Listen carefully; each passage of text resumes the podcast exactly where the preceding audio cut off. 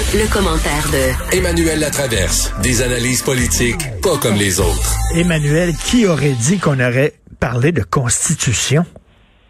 Ben, ça fait ça fait quand même il y a comme un parallèle à faire entre le fait que les, la discussion sur le déchirement constitutionnel au Canada reprend en même temps que pour la première fois en 42 ans, les Leafs vont jouer contre le Canadien.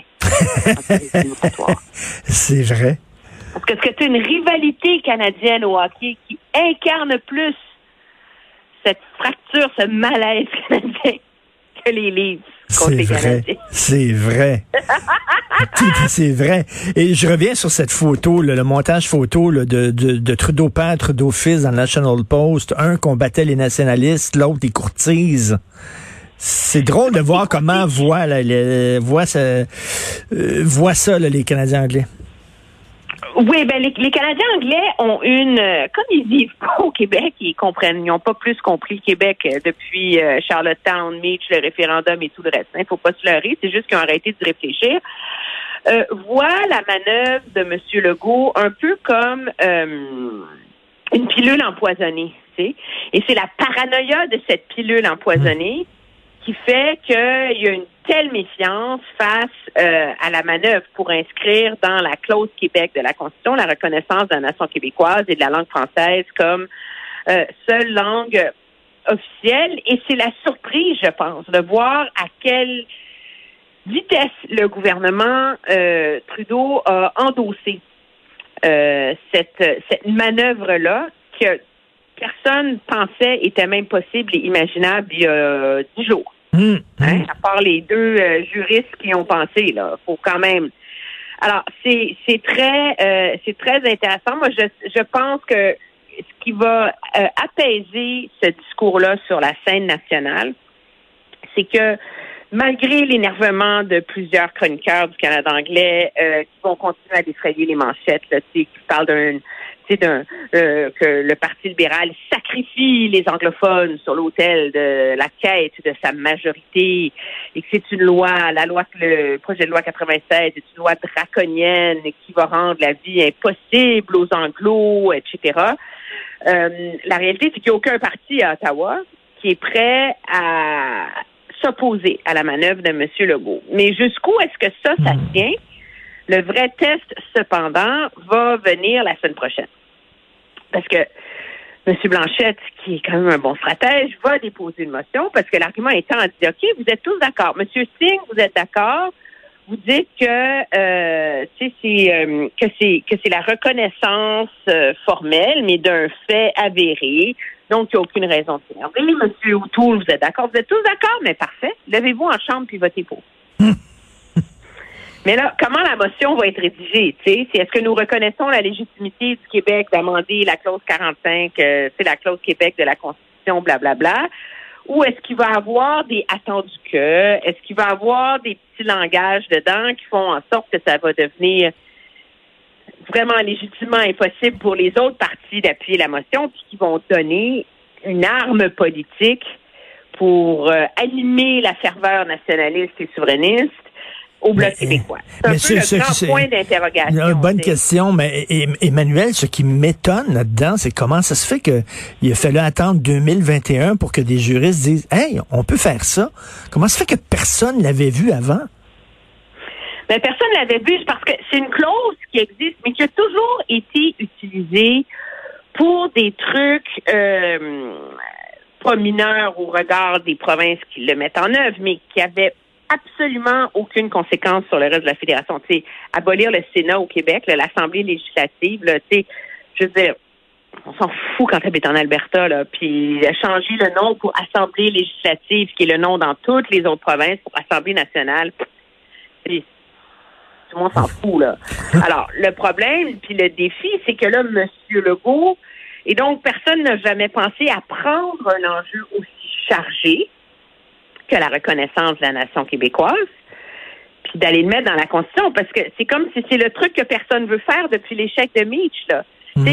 Je pense que cette, cette réaction du Canada anglais illustre à quel point euh, ces déchirements constitutionnels ont, causé des séquelles profondes dans l'esprit du Canada et dans l'esprit du Québec aussi. C'est c'est l'échec de Mitch, c'est encore une, fracture qui n'a jamais été résolue. On peut, on peut, il n'y a pas de baume à mettre dessus. On, on, la cicatrice, bon, euh, elle a, elle a guéri, mais il y a encore une cicatrice qui est là, qui ne partira jamais, je pense. Donc, dès qu'on touche à ces concepts-là, il y a comme un, il y a une panique qui s'installe. Mais, c'est drôle de voir qu'ils paniquent autant pour une loi si timide, une loi qui est vraiment là, qui est dénoncée par, par plusieurs souverainistes. Puis pour eux autres, on dirait que c'est une loi hyper sévère, liberticide et tout. Là. Oui, mais tu sais, moi, c'est Mario Dumont qui me le faisait euh, remarquer hier. Il y a quelque chose de tellement intellectuellement malhonnête là-dedans, là, parce que il y a personne qui écrit des éditoriaux du Globe and Mail parce que euh, on change les euh, systèmes d'autobus au Nouveau-Brunswick qui fait que les enfants francophones vont être dans l'autobus pendant trois heures pour pouvoir aller à l'école française. Là. Mm. Et que c'est une façon de décourager l'enrôlement des enfants dans les écoles francophones. Il y a personne qui s'émeut euh, de s'est ému dans des éditoriaux de ce Globe and Mail pour défendre la minorité francophone au Manitoba puis en Alberta, hein?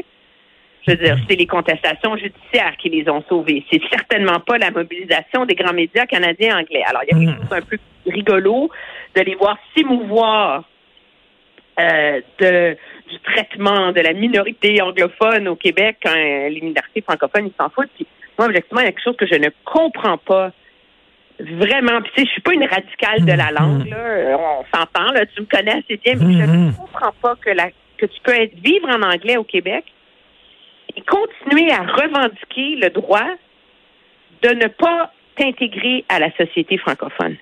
Je veux dire, mmh. c'est aussi surprenant et aussi euh, incompréhensible au regard de la majorité de la société en général que que des minorités euh, religieuses qui insistent pour revendiquer leur droit de vivre dans leur ghetto là. Alors, ah c'est un enjeu dont on ne peut pas parler parce qu'il euh, il faut pas le dire, et etc. Puis moi, je pense qu'une partie de ça, c'est que c'est je, pense que de toute façon, la majorité des jeunes anglophones d'aujourd'hui parlent parfaitement français, là. C'est plus, c'est comme des hmm. vieux débats là hmm. qu'on n'a pas compris. Moi, je pense que ce qui est intéressant dans le débat constitutionnel de, qui a lieu maintenant autour de cette manœuvre-là du gouvernement Legault, c'est que ça va nous permettre de voir si le Canada a évolué Et euh, écoute, en terminant, est-ce qu'on va pouvoir aller en Nouvelle-Angleterre, à Gunquit, en auto cet été? Euh, compte pas là-dessus. Ah non? Non. Ah, le gouvernement Legault, pour euh, le gouvernement Trudeau est très, très, très frileux de rouvrir la frontière canadienne avant d'avoir atteint le 75% de deux doses.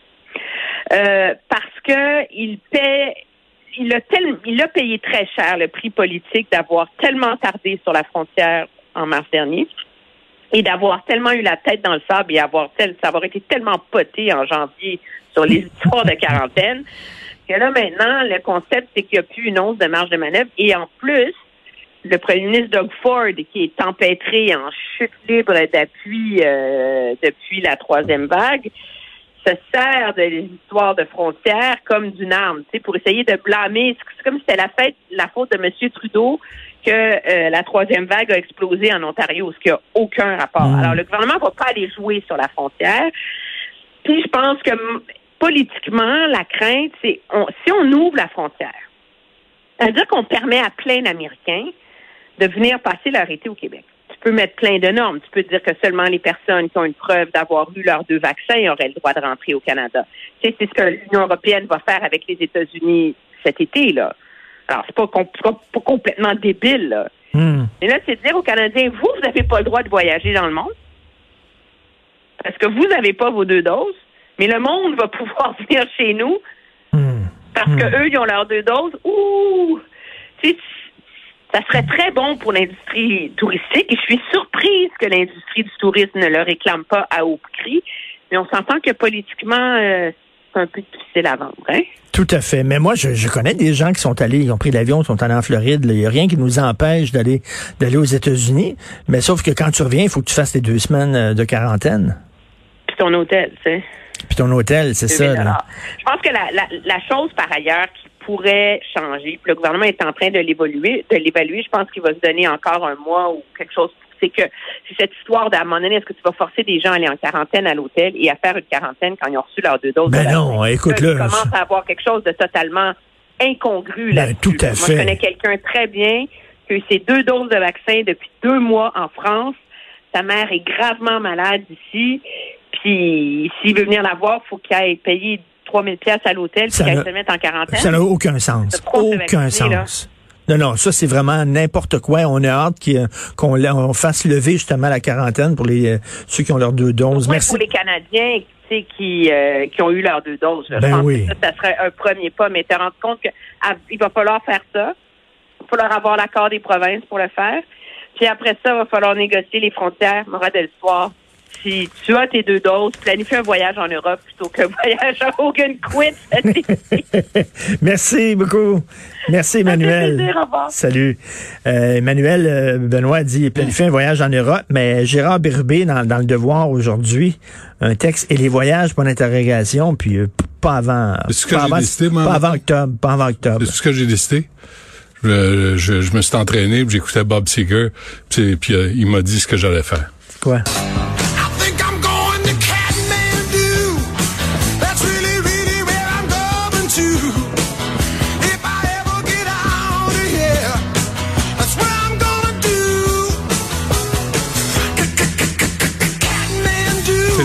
C'est tout ce que j'ai. Je suis tanné de la musique woke, je suis rentré en disant ça. Les jeunes disaient, ah, le vieux ta gueule. Rétiti, ratata, puis capable, puis capable. Ça, c'est de la musique. Ils connaissent, ils connaissent la musique, ils doivent capoter de l'autre il connaît la musique, capable de jouer un instrument de musique, pas un programme d'ordinateur. Tu sais, c'est quoi Tom Cruise qui, qui chante au début du film là, hein, il, est en chemise. C'est Bob Seger aussi. C'est Bob Seger. Ben oui, c'est Bob Seger. Euh, tantôt, on va on va parler à Alain Pronkin qui va nous faire sa prière pour le Canadien. Tu sais, à chaque fois, euh, Alain, c'est un homme de religion, alors il va faire la prière pour... Le Canadien Leaf, Pour le Canadien, oui, pour aider le Canadien à vaincre les méchants Maple Leafs de Toronto. Dernière fois, c'est en 1979, puis je pense que c'est bien, c'était 15 piastres. 42 ans? Ouais. Ouais, ouais, ouais. 42 ans. Ouais, puis à 11 heures, il y a une nouvelle une découverte contre le VIH pour aider à, soigner puis à traiter le VIH. On va parler à un des chercheurs. Puis à midi, on a le maire d'Oka qui va être quelque part sur la plage en train de ramasser les vidanges. Puis euh, ça... Écoute, je pense que les cochons de Saint-Béatrix ont migré vers Oka. J'ai adoré ton entrevue avec les cochons. C'est bon, hein? C'est très bon. Mais faut faut porter attention, tu sais, parce qu'il y a des nuances dans le grognement d'un cochon. Là, tu sais, puis des fois, tu comprends. Des fois, il dit, je m'excuse, puis puis tu comprends, je m'en sacre. Fait que faut, tu sais, c'est bien, bien, bien nuancé. Et euh, écoute, tu parles de VIH, mais je le rappelle, chaque fois, faut le dire, faut connaître son histoire, mais Benoît était un des premiers journalistes, sinon le premier journaliste à suivre de très près hmm. le combat contre le sida. Tu avais même écrit un livre à l'époque. là. Sexe, morgue et rock'n'roll. Exactement. Ouais, ouais. T'étais à voir. Tu étais, vraiment le, premier là-dessus. Puis il n'y a toujours pas de vaccin. Contre le sida, non. Puis c'est un virus. C'est extraordinaire, là. On se rend pas compte à quel point c'est extraordinaire qu'on ait sorti autant de vaccins aussi efficaces, d'aussi bonne qualité. Laissez faire, il y a des accidents partout. Là. Dès que tu prends une pilule, c'est sûr que tu prends un risque. sais, même des aspirines, des, des Advil, il y a, des contre-indications. Fait qu'un vaccin, c'est comme tous les autres médicaments.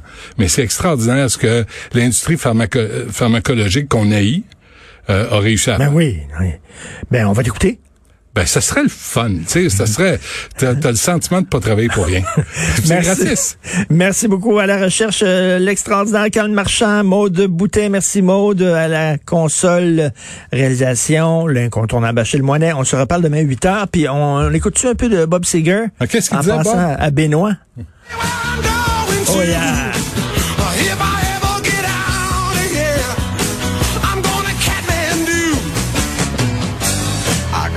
Quarrel with the